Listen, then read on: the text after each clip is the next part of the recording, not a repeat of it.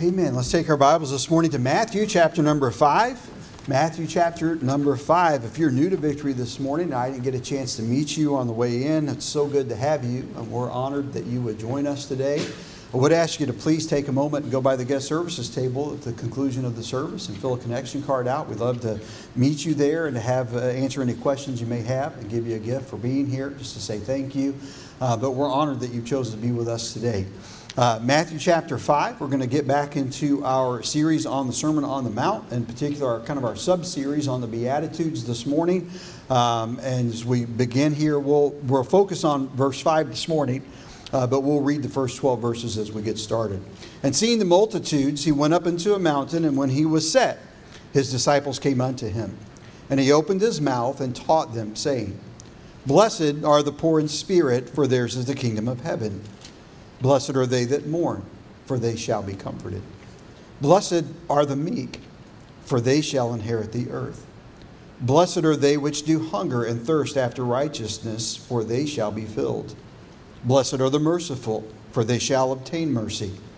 Blessed are the pure in heart, for they shall see God. Blessed are the peacemakers, for they shall be called the children of God. Blessed are they which are persecuted for righteousness' sake, for theirs is the kingdom of heaven. Blessed are ye when men shall revile you and persecute you, and shall say all manner of evil against you falsely for my sake. Rejoice and be exceeding glad, for great is your reward in heaven. For so persecuted they the prophets which were before you. As we continue this series on the Sermon on the Mount uh, and the Beatitudes, this morning we'll focus on the power of a submitted life. Let's pray. Father, thank you for the time together, Lord, for your blessing, Lord, for the promise that when we gather together in your name, Lord Jesus, you meet with us. Lord, we need you today. I pray that you would help me to convey what you've given. Uh, Lord, help us to receive it. May it impact our lives today. In Jesus' name, amen. As we look here at uh, at the Sermon on the Mount. Jesus says, come down off of the mount, tempted of the devil in, in chapter 4 of Matthew. Then he begins to assemble the disciples. He's called uh, some of them at this point, and they, they get there and they uh, are, he gets them set. So this is an opportunity where Jesus is out and he is, he is uh, getting things in order, and a large crowd is now assembled here on the side of the mountain. And so as he's here, this sermon entitles all three chapters of five or five, six, and seven of Matthew. And so, uh, as we look here at the Beatitudes, he's beginning in his opening words, laying out this is my agenda for my earthly ministry. So when we look at the Sermon of the Mount and its greater context, what we're seeing is the Lord Jesus saying, this is what I'm here for, and this is how I'm going to go about it, and this is what you should be becoming uh, as you find me and as you come to me and as I begin to transform your life. And so, uh, as he gives this to us, he's laying the foundation for the coming kingdom and for his ministry. We've seen that each attitude teaches a life principle uh, that should be present in the lives of victorious Christians. So if I'm a Christian that's experienced and I'm walking in victory, I've got uh, power, I've got control over my, myself, I'm, I'm with the Lord's help, I'm, uh, you know, have our sin under control. Whenever we sin, we confess it, we forsake it, we try to get that right with God, we not allow things to stay between us and the Lord for long periods of time. Uh, and it's convicting to us, and we're broken about that. When I'm in that mode, the, the, these principles will be in my life. And so, if I'm a Christian this morning that's struggling as we go through these beatitudes and these attitudes, if you will, uh, I should be able to identify some things in my life that are lacking. That if I will allow the Lord to help me correct them, will help me to walk more victoriously in my life and to overcome uh, the sinful habits and, and, and, the, the problems that I have uh, in life. Uh, and so these principles will be present. We started in verse number three with the principle of being poor in spirit. Being poor in spirit doesn't mean that I walk around uh, dejected, without joy, without happiness. It doesn't mean that I walk around uh, feeling as if I'll, I'll never, uh, you know, get on the victory side of things or have, uh, a, a, you know, a better outlook on life. But it does mean that I come to a place where I understand that my need is for God. You know, the great battle in communicating to someone the gospel, the great battle in communicating to uh, seasoned and settled Christians uh, biblical truths that, that spur them to continue to grow even after they've been saved for decades is the realization that we need God. Say, Pastor, Christians that have been, that have been saved for decades, that they understand that they need God. Intuitively, they understand that and will acknowledge that. But practically in their lives, they don't live that way. Uh, and so uh, it, we, we become so conditioned and so you know, self-sustaining uh, that it becomes our habits of life. And then our habits of life, we, we stop depending on the Lord because we've just become disciplined. Uh, and then we trust in self we don't realize it, but that's the practical truth of what's taking place in our life. So to come to the place where I recognize that I am in need of God. No matter if everything is going wonderful, you know, isn't it a tragedy that we have to go through very deep, hurtful, problematic things to come to be reminded that we need God? Uh, that you know you have to lose your job or lose a loved one or uh, or come under attack or have some other kind of problem that comes up that causes me to folk, man, I really need God. The truth of the matter is, is that when everything is going great, we need God. And so we have to stay focused, and to be poor in spirit is to be mindful every moment of every day that I need the Lord that I need Him to be walking with me, that I need Him to sustain me in His strength, that I need His power uh, to carry me through and to help me. What I gain in life and what I, uh, what I achieve in life is not really what I've done, it's what God has permitted me to do or has done through me to be poor in spirit. Then we saw in verse number four that blessed are they that, that mourn. Uh, and say, well, Pastor, who wants to go around mourning all the time? Mourning is not going around, what he's saying here is not that you are supposed to go around in a state of perpetual mourning and sorrow.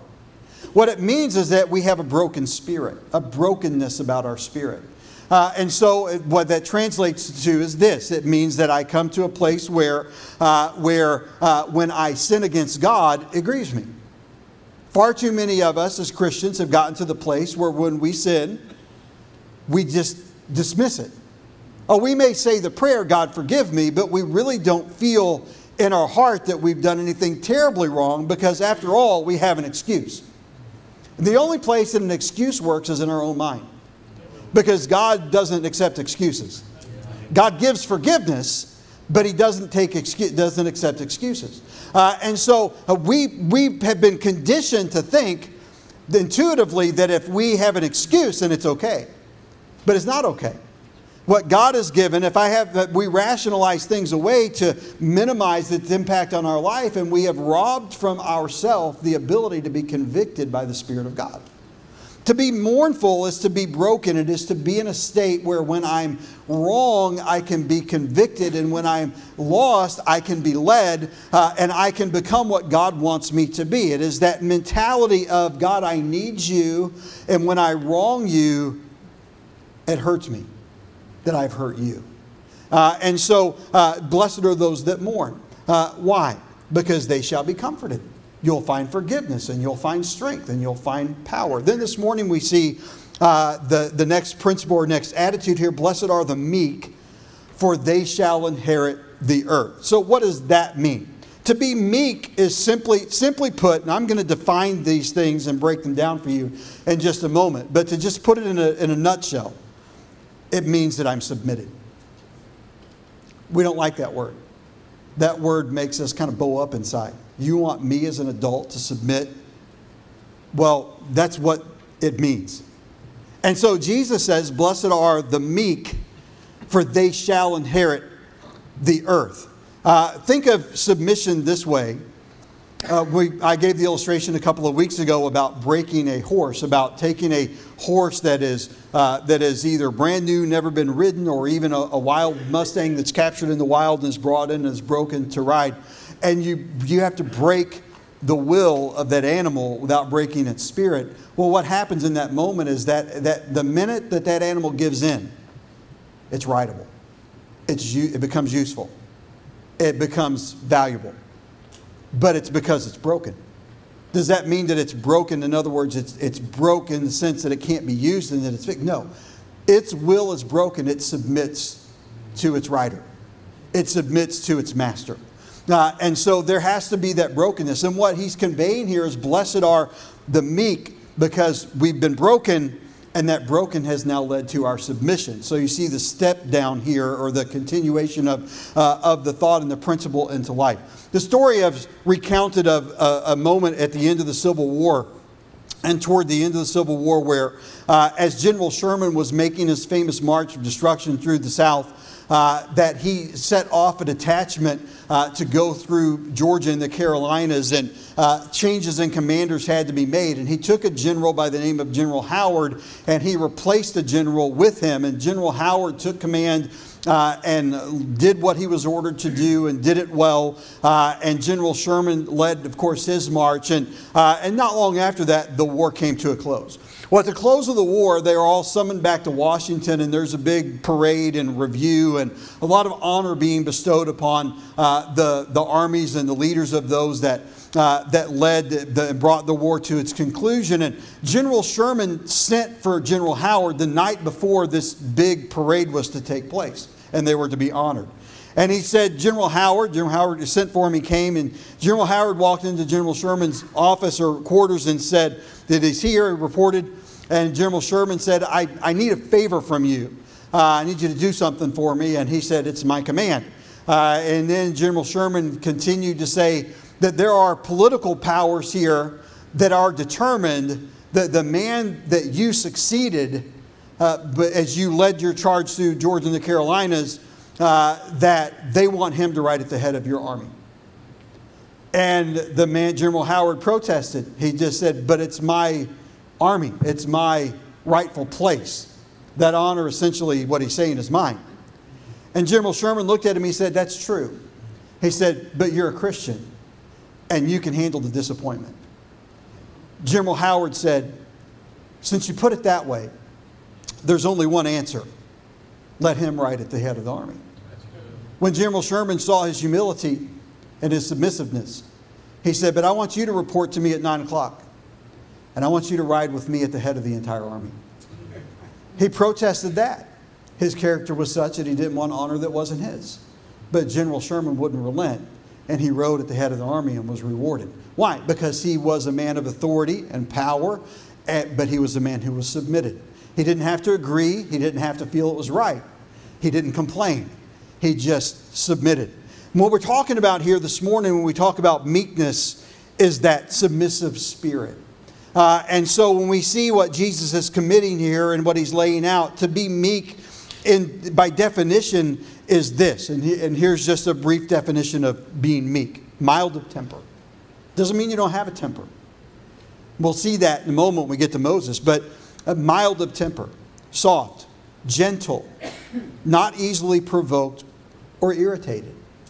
And so, you know, there, a meek man in a healthy spiritual condition is not going to be easily irritated. Doesn't mean he can't become irritated, it means he won't be easily irritated. Uh, and so, uh, one who is yielding, one who is given to forbearance under injuries. What does that look like in a practical Christian life? Well, we see some examples of that in the book of, uh, in the book of Romans. I'm not going to spend a lot of time here. I just want to make uh, the point so that we can kind of apply it to different areas of our life. But in Romans chapter 12, in verses 10 and 11, and we could read a lot larger section of scripture here. Uh, for time's sake, I'm not going to do that, but this conveys the idea. Let love be without dissimulation in verse 9. Abhor that which is evil, cleave to that which is good.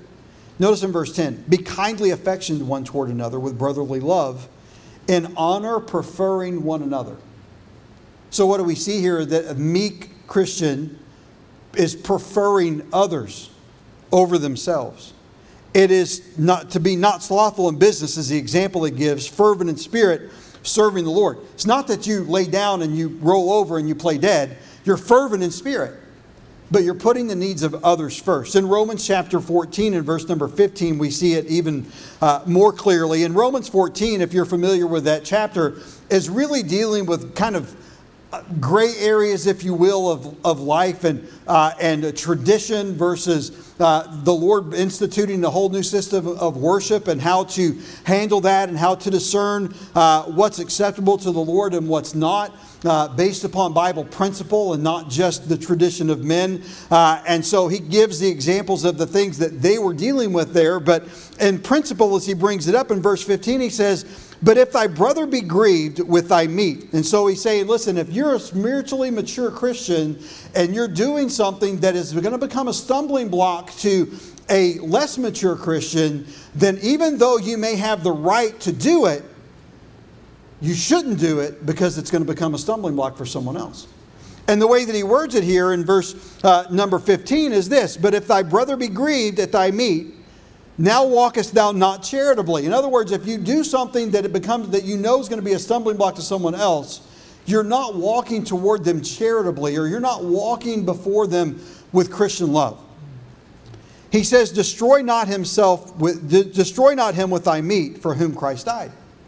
He's saying, listen, if, if I know uh, that if I uh, do something that I have the right to do in the liberty of my faith, that is going to be a stumbling block to Bo, and I do it anyway, especially as someone who is a, a, a pastor that is uh, an ordained minister that should be the more mature Christian. That's not always the case, by the way, but should be the more mature Christian. I have the greater responsibility to not be a stumbling block to my brother in Christ. If I do that and it causes him to stumble, I'm not walking toward him charitably. I'm not walking meekly before the Lord.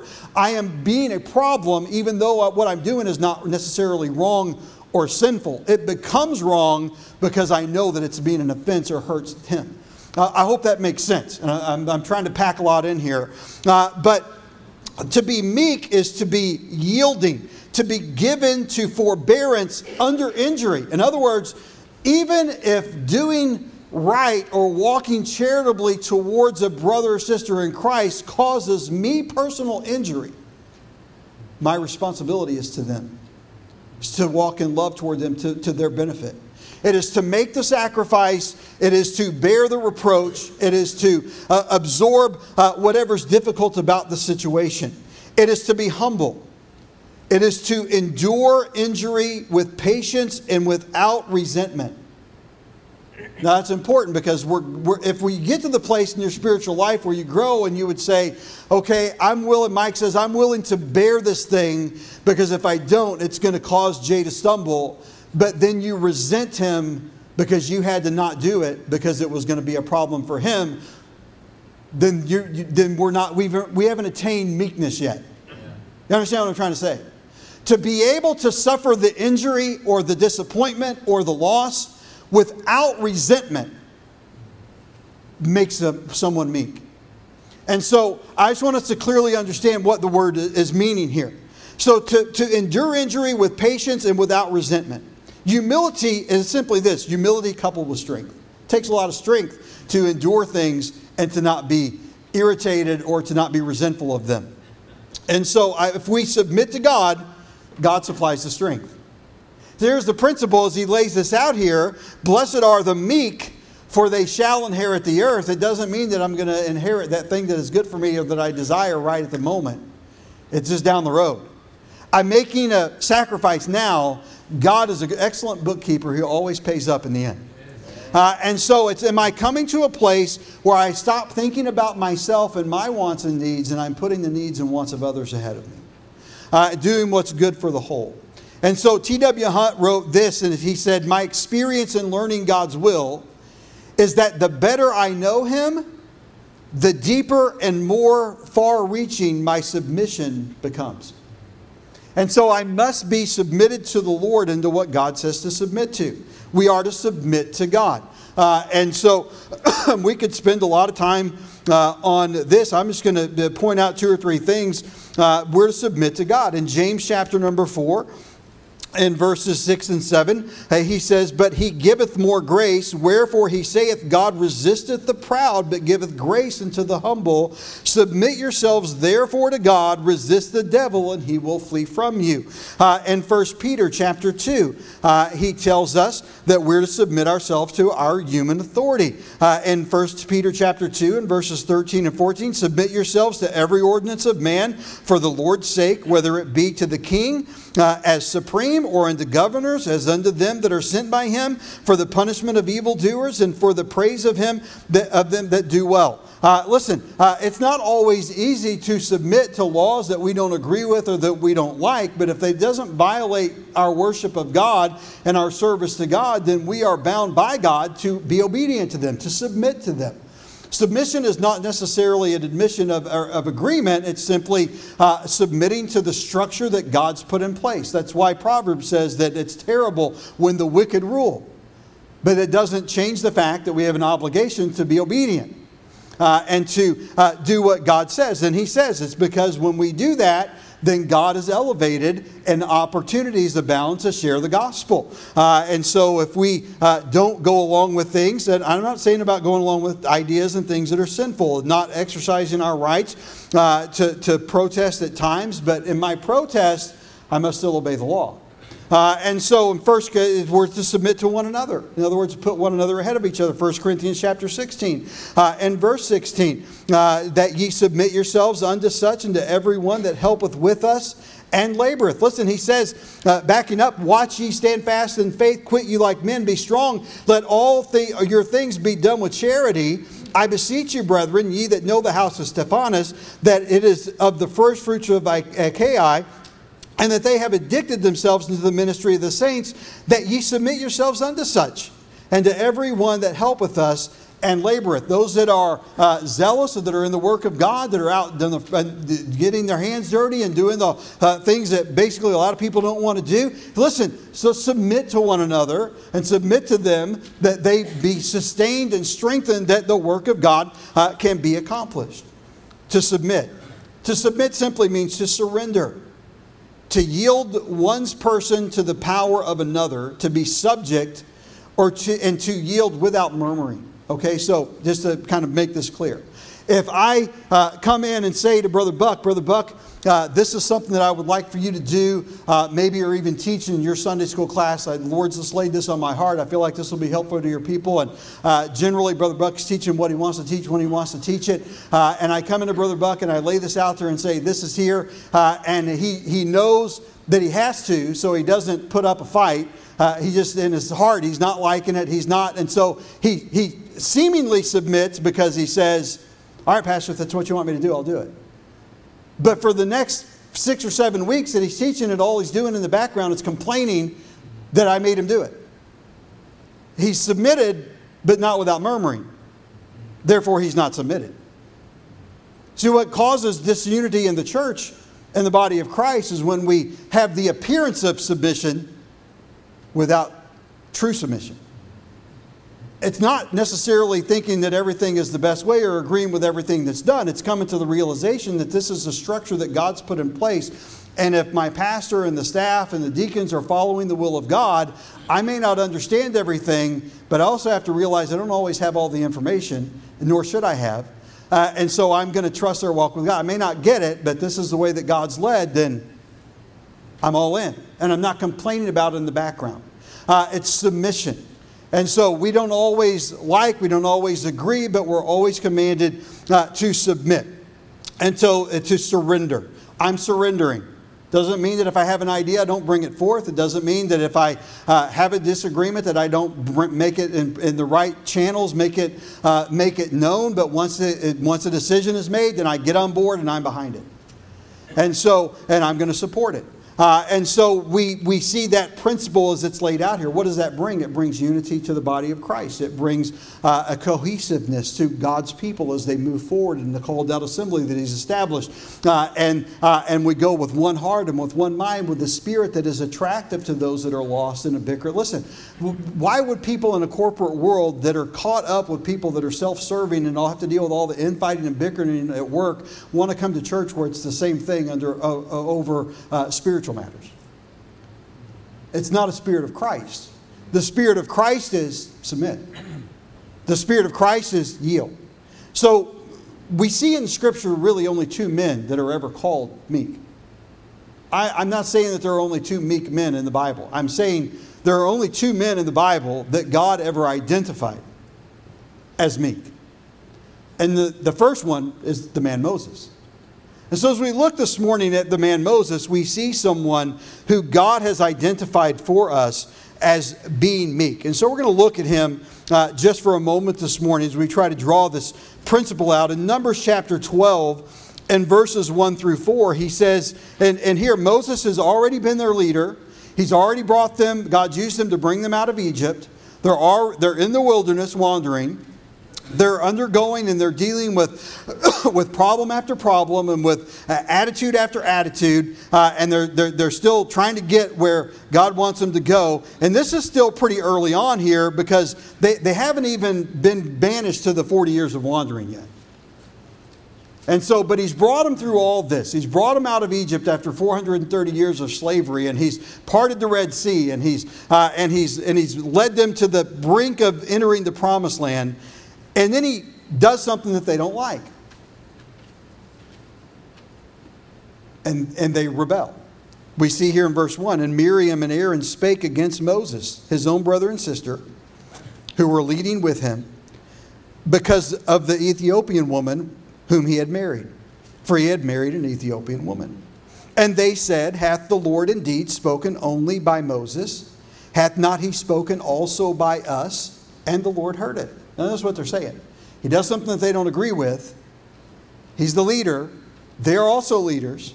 And they say, hey, wait a minute. God's not the, Moses isn't the only one that God's leading through tantamount to in our practical setting here if i were to come out and say listen this is what god's really led me to do what i believe god wants us to do uh, and i and i jump on board and uh, and and i put it out there and we get started down the road and then uh, brother mike and uh, brother buck and, and brother lynn and brother phil and brother fred uh, rise up and and by the way generally i don't ever do anything like that without us hashing out in the deacons meeting first anyway uh, but if they were to kind of band together and say hey wait a minute pastor we're not for this. You're not the only leader that god's put in the church.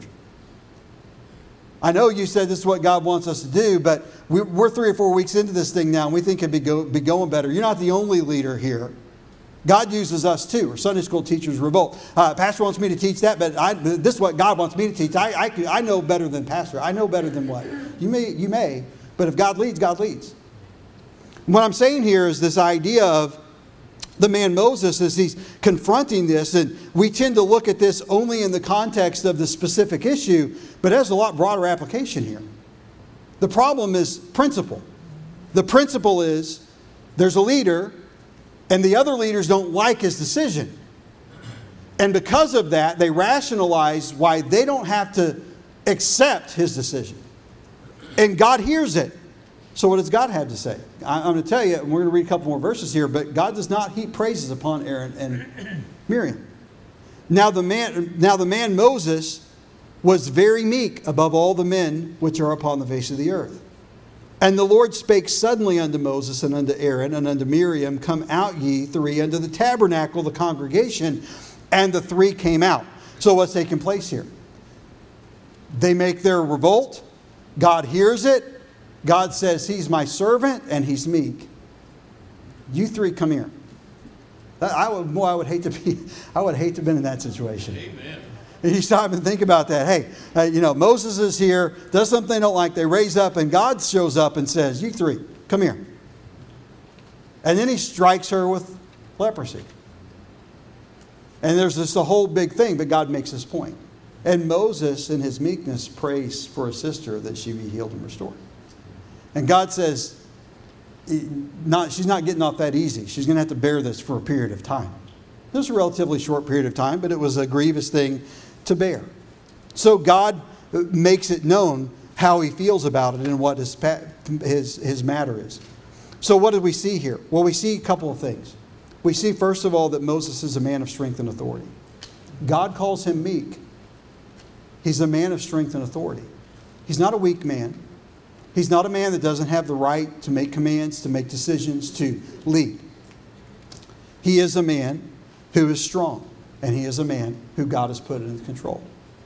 The second thing we see here is that he is a man who stood for God. He went to Pharaoh, the most powerful man on the earth, and he stood against him. By the way, Moses didn't go to Pharaoh ignorantly, not knowing who he was going against. In, a, in, in their world, he was a step relative of that Pharaoh. He knew him well, he knew him personally. He was a leader in Egypt before he was an exile in, in the wilderness. For 40 years, he sat at the foot of Pharaoh. For 40 years, he was educated and a leader in Egypt. And then for 40 years, he was on the backside of a desert before he found God in the burning bush.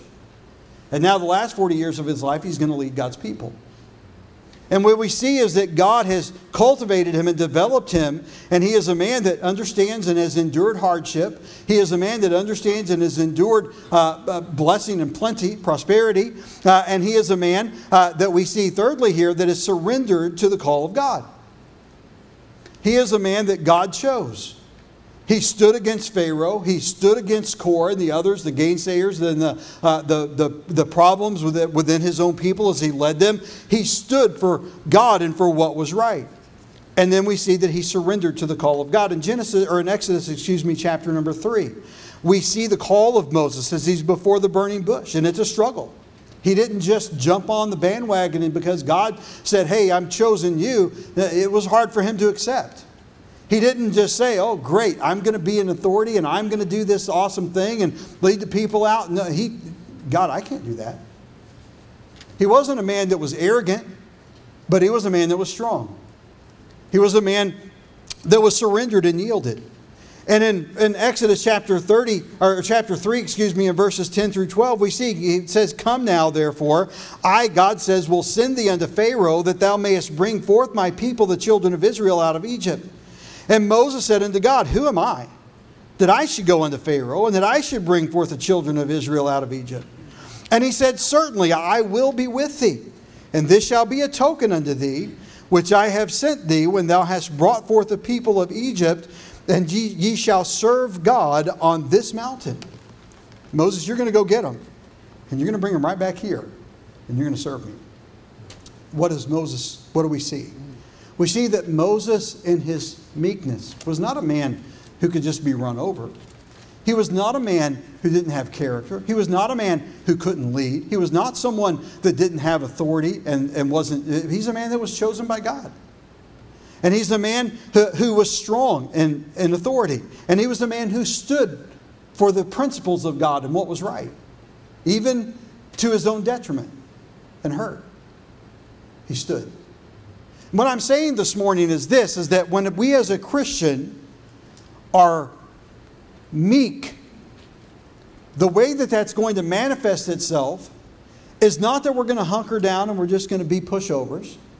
It's that we're going to stand up for truth and for righteousness and where we're in a position of authority, maybe as a Sunday school teacher or as a deacon or as uh, you know a leader on an outing or, uh, or a discipler with uh, someone that you're trying to teach and train in the scriptures that's maybe a new Christian, that we're going to step up and we're going to do what God's given us to do. We're going to do it with authority. We're going to do it with strength, uh, and we're going to take a stand for what's right. But we're going to be always surrendered to the call of God. We're going to be always surrendered to what God's leading is, what God's direction is. We're going to always have a heart that's in tune with what God's Holy Spirit is directing and how God's guiding through His Word. The man Moses, God said, was me. So a pastor of Moses got mad and smote the rock. Yet he wasn't easily irritated. If you put up with half of what most of us, if we had to put up with about a tenth of what Moses had to put up with, would have flown off the handle and been off with their head. I mean, there's times whenever God came and was so fed up with them that he said, Moses, I'm just going to kill them all and I'm just going to raise up a new people out of you. And, God, and Moses said to God, God, wait a minute, if you do that, then all this stuff in Egypt was for nothing. Yeah. And all the people in the world are going to just say that, that, that you can't be a God that's trustworthy. And Moses wasn't somebody, I mean, if, if, if, it was recorded in the scripture that Moses just said, Yeah, God, I think that's a great idea, it'll make life a lot easier, then it would be hard to find fault in his decision. But that wasn't meekness. Meekness was Moses walking charitably towards those he led. I'm going to do what's best for them. I'm going to put their needs ahead of my own. I'm going to, I'm going to endure what I have to endure for their sake. So we see that the first man called meek in the scripture is the man Moses. Secondly, in the final man that we see called meek in the scripture is the man Jesus. In Matthew chapter number 11 and verse 28 uh, and 30, uh, Matthew 11, Jesus says this Come unto me, all ye that labor and are heavy laden, and I will give you rest. Take my yoke upon you and learn of me, for I am meek and lowly in heart, and ye shall find rest unto your souls. You ever get tired of just the burdens of life? We stop fighting and trying to carry it all in our own power. It's not nearly as exhausting. For my yoke is easy and my burden is light. A yoke is an interesting tool because when, you're, when you put two oxen in a yoke, they can't pull whichever way they want to go. You know, if I put a couple of animals in, uh, and uh, you know, a horse, an ox, and I and I just uh, put a bridle, a harness on them, but they're not fixed together in some way. Though I'm pushing both of them forward, one's going to try to go this way and one's going to try to go that way, and we're really not going to get anywhere. They're, they're all trying to move forward, but they're not accomplishing anything. But when you put them in the yoke, the yoke binds them together so that when they're spurred forward, they, they, they have to stay in step with one another. They can't separate, they're bound to one another by the yoke.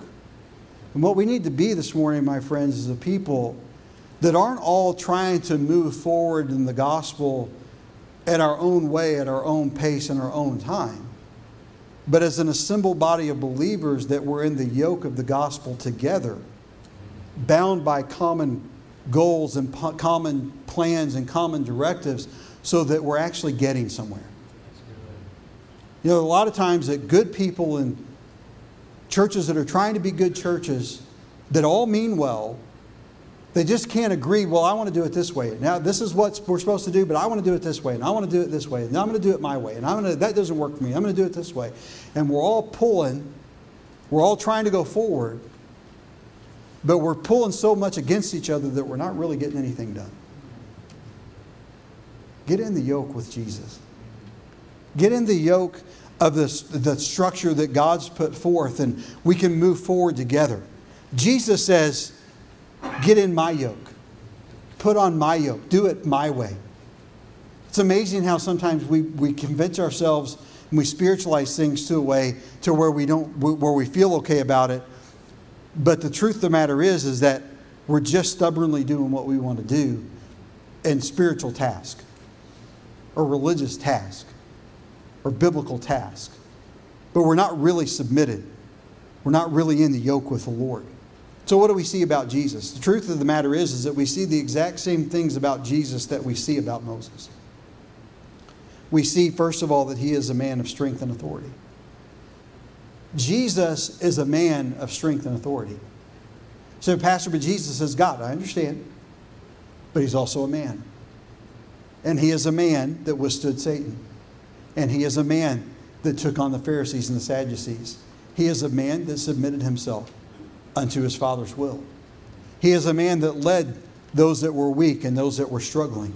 He is a man of strength and authority. He is a man who stood for God. He stood against that which was wrong. He stood against that which was, was evil. He stood for you and for me. He stood in our stead before his Father. He became our sin. The man Jesus is meek. And then, thirdly, this morning, consider this the man or woman, and write your name in the blank. Am I meek? Am I a meek Christian? Am I a Christian who is strong but surrendered? Am I a Christian that's walking with God? Am I a Christian that's willing to do things God's way, even when I don't understand God's way? See, our problem is, is that something's put out and we think, I some, uh, you know, see where that's going to get us where we need to go. Well, you might even be right. let me tell you this. If, if I, let's say if I come out and I launch some new initiative that we're going to go through as a church and Brother Mike's thinking in his heart, I don't think this is going to work, and I don't see the sense in that, and I don't understand what you said. But Pastor, this is what you said. I'm, I'm to, behind it. I'm going to support you, and we go forward. Well, let's say a year down the road, it proves that actually Brother Mike was right and I was wrong. See, Pastor, Brother Mike get all puffed up and realize, and, and, and no. What a mature Christian is going to realize is that I'm not going to take victory in my heart that, hey, I was right and Pastor was wrong. But I'm also not going to be resentful because I realize the Pastor's doing what God led him to do, and he got it wrong on this one. He's a man just like I am. But he submit, he surrendered. He's supporting it. So what he, he but is God going to get on him because no, because that's the structure that God put forth. God's going to judge me because I made a bad call. God's going to judge him as to whether or not he fulfilled his role or not. You understand what I'm trying to say? Sometimes we get in the mind, and I'm not talking about sinful things or things that are against the scripture. I'm talking about things that are just, you know, we're, we're walking, we're doing the best that we can. Uh, it's not a matter of proving right and wrong, it's a matter of God's plan and God's structure. And it's amazing how when we get behind that, God just blesses it.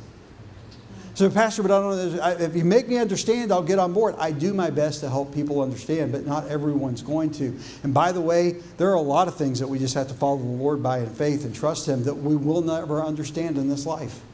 It's not about understanding, it's about submitting. I want to be submitted to the Lord, I want to be submitted to God's leading. The man in our name, our we, am I, are you a person of strength and authority? So, Pastor, I've only been saved for a few months. I don't have any authority within the church. Oh, my friend, you have the authority to take the gospel to the lost. Amen. You have the authority to help someone see their need of a Savior. You have the authority to take the Word of God and to share it in His power. If you've been saved for one minute, you have authority to take the gospel. You may not have the, uh, the, the, knowledge yet, you may not have the, the teaching and the foundation yet, but you have the position of authority to take the word of God and to share it with anyone that'll listen. It's not a matter of do I have a title. It's a matter do I realize my, my role and my responsibility as a child of, the, of my Father, as, my, as a child of the King. And am I strong in my spiritual walk in faith? It is, am I, and I'm asking my, the question of myself, and as you ask the question of yourself, am I a person of strength and authority? Second question, am I a person who stands for God? Am I a person that, when challenged, am I a person that's going to stand for righteousness? Am I going to stand for God? If they come into your workplace tomorrow and say that you have to, uh, that you have to sign off on a bunch of ungodly things, and that you agree with them and you say, I don't agree with it, but I'll teach it, but it's against biblical principle in, in Scripture. If they come into Brother Don, who teaches math in a public school, and they say, Brother Don, uh, you have to teach all of this ex- explicit LBGT, I can't even get all the letters straight. They keep adding to it all the time. Uh, and if you don't, then you're fired. Are you to are you going to sacrifice your job and praise the Lord that you could do it for His glory? You see what I'm saying? It's not that we roll over and just embrace all of this corrupt culture in the world. That's not what he's saying here. He's saying stand for righteousness. So, Pastor, but what about that crowd? Love them, share the gospel with them, pray for them that God will save their soul. They have sin in their life that's just like the sin that I had in my life before God saved me. I'm not saying hate on people and treat them cruelly or unkindly or in any other way, but I'm saying don't call that which is evil good. Don't call that which is unrighteous righteous. it's, it's, if it's immoral, it's immoral. If God stated that it was immoral, it's still immoral. Whether the culture accepts it and says that it's not, whether they get offended and, uh, and lash out at us because we still stand for the, basic uh, family, nuclear family unit and uh, the sanctity of marriage and, uh, and, and the, the moral morality that's laid out in the Scripture, uh, we're going to stand on those things. And if that brings us a lot of bad press and heat, then so be it. But we're going to do so with kindness and with compassion and with love. We're not going to demean people or degrade people, but we are going to say what you're doing is sinful and God will forgive you of that sin and He'll save your soul and He'll help you get victory over it. But God made me this way. No, God, God made us perfectly in the garden and we sinned, and because of that, we have a sinful nature. And the argument that you made me a boy but put me in a girl's body, or you made me this or you made me that, the only there's no difference between someone saying God made me this way and committing that sin as sins of addiction. That's right. Sin is sin. And we sin because of what we want to do. God made me that way. God, God made us, we committed sin, we have a sin nature. And God gives us victory over that sin if we'll accept it. And so when we look and we see here, I'm just saying this morning, am I going to be a person that stands for God?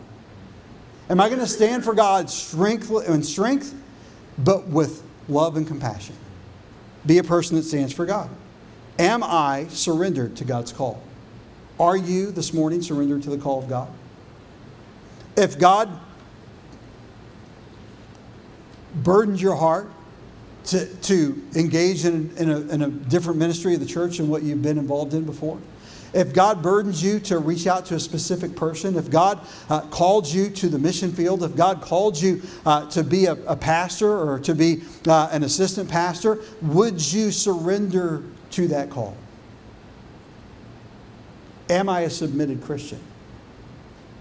See, if I would be meek and inherit the earth, inherit the blessings of God, inherit what God has for me to do in His name and for His glory on this earth, if I would, if I would accomplish or achieve those things, I must be meek.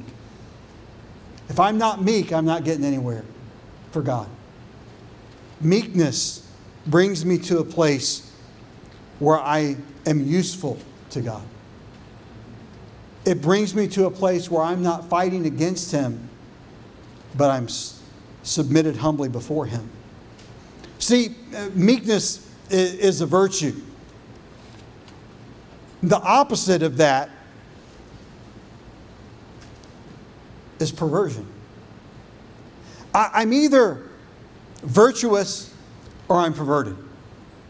I'm either meek or arrogant or weak. See, I can be a person of strength but not submit to God, and I just stand up and rise in arrogance. I would argue that men that get in pulpits like this every Sunday that stand up and, uh, and all that you hear is lambasted is a lot of arrogance if your response to someone whenever they're rebuked for some sin in their life or by their, their pastor or some other spiritual leader that's just trying to help them and love them, if their response to that is arrogance, they're not showing meekness. I want to be meek.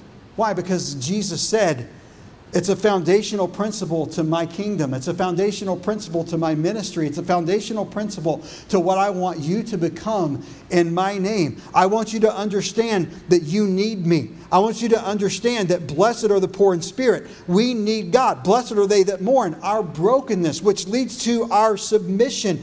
Blessed are the meek, which is going to lead to a yearning for God. And we'll see that uh, a week after next. Our yearning for God. Am I yearning for God this morning? Well, if I'm not submitted and I don't see my need, then I'm not going to yearn for Him. I'm not going to long for Him. I'm not going to desire for Him.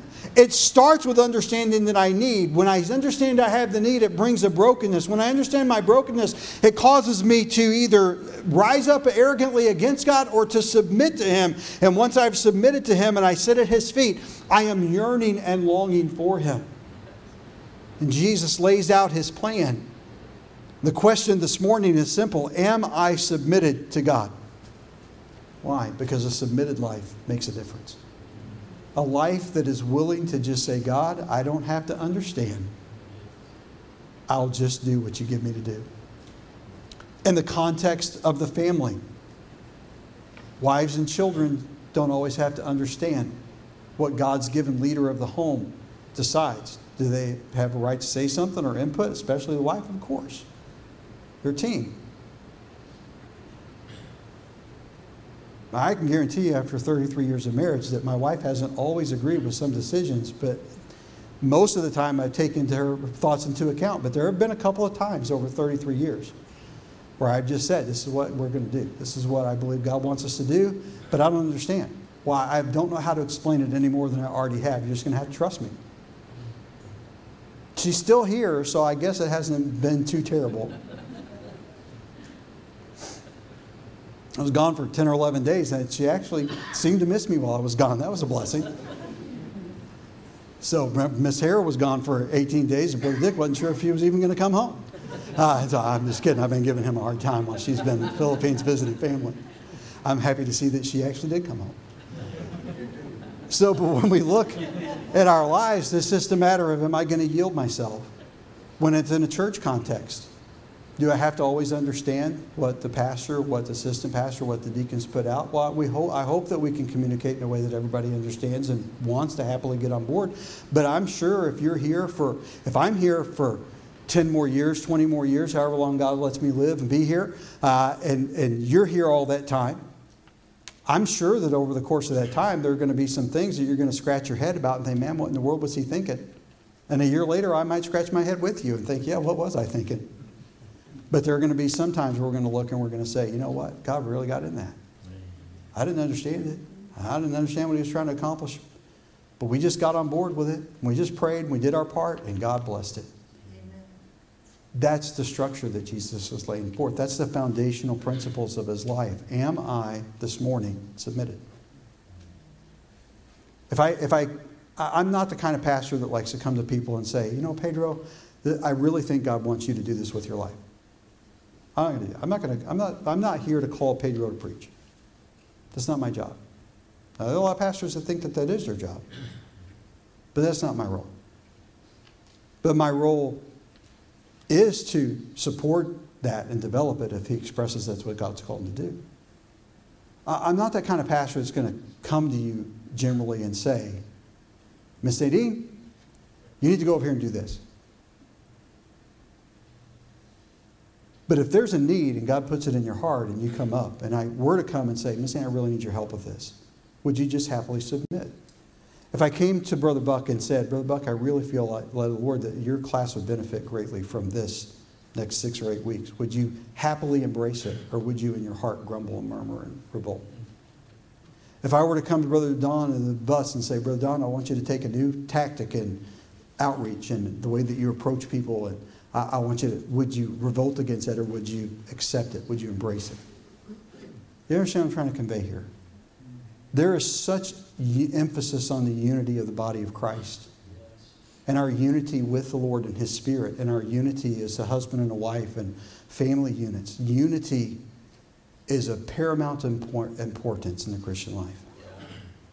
And if my heart's aligned with God, and our hearts are aligned with Christ and with one another, in the yoke of the gospel, it would be amazing to be a part of something to where we all came together, pulling together as one, rather than pulling the same directions but all taking a different route to get there.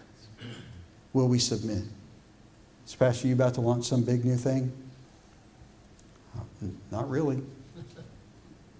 I think we need to do what we're doing better before we delve off into something bigger. But let's get there. See, what I want is for us to have God's very best. For us to be aligned with God and His Word and His will. And this is the agenda that Jesus set forth for His ministry. I need you, God. I'm broken. I'm submitted. I'm yearning for you. I'm going to give to make it happen. My heart is going to be wholly and completely yours. I'm going to seek reconciliation whenever there's a wrong. I'm going to identify with Christ no matter what it costs me. I am going to let you amplify these traits when I become under attack. That's what the Beatitudes lay out. Those are the attitudes that should define the life of a Christian that is mature with God. Am I submitted this morning? Because a submitted life makes a difference.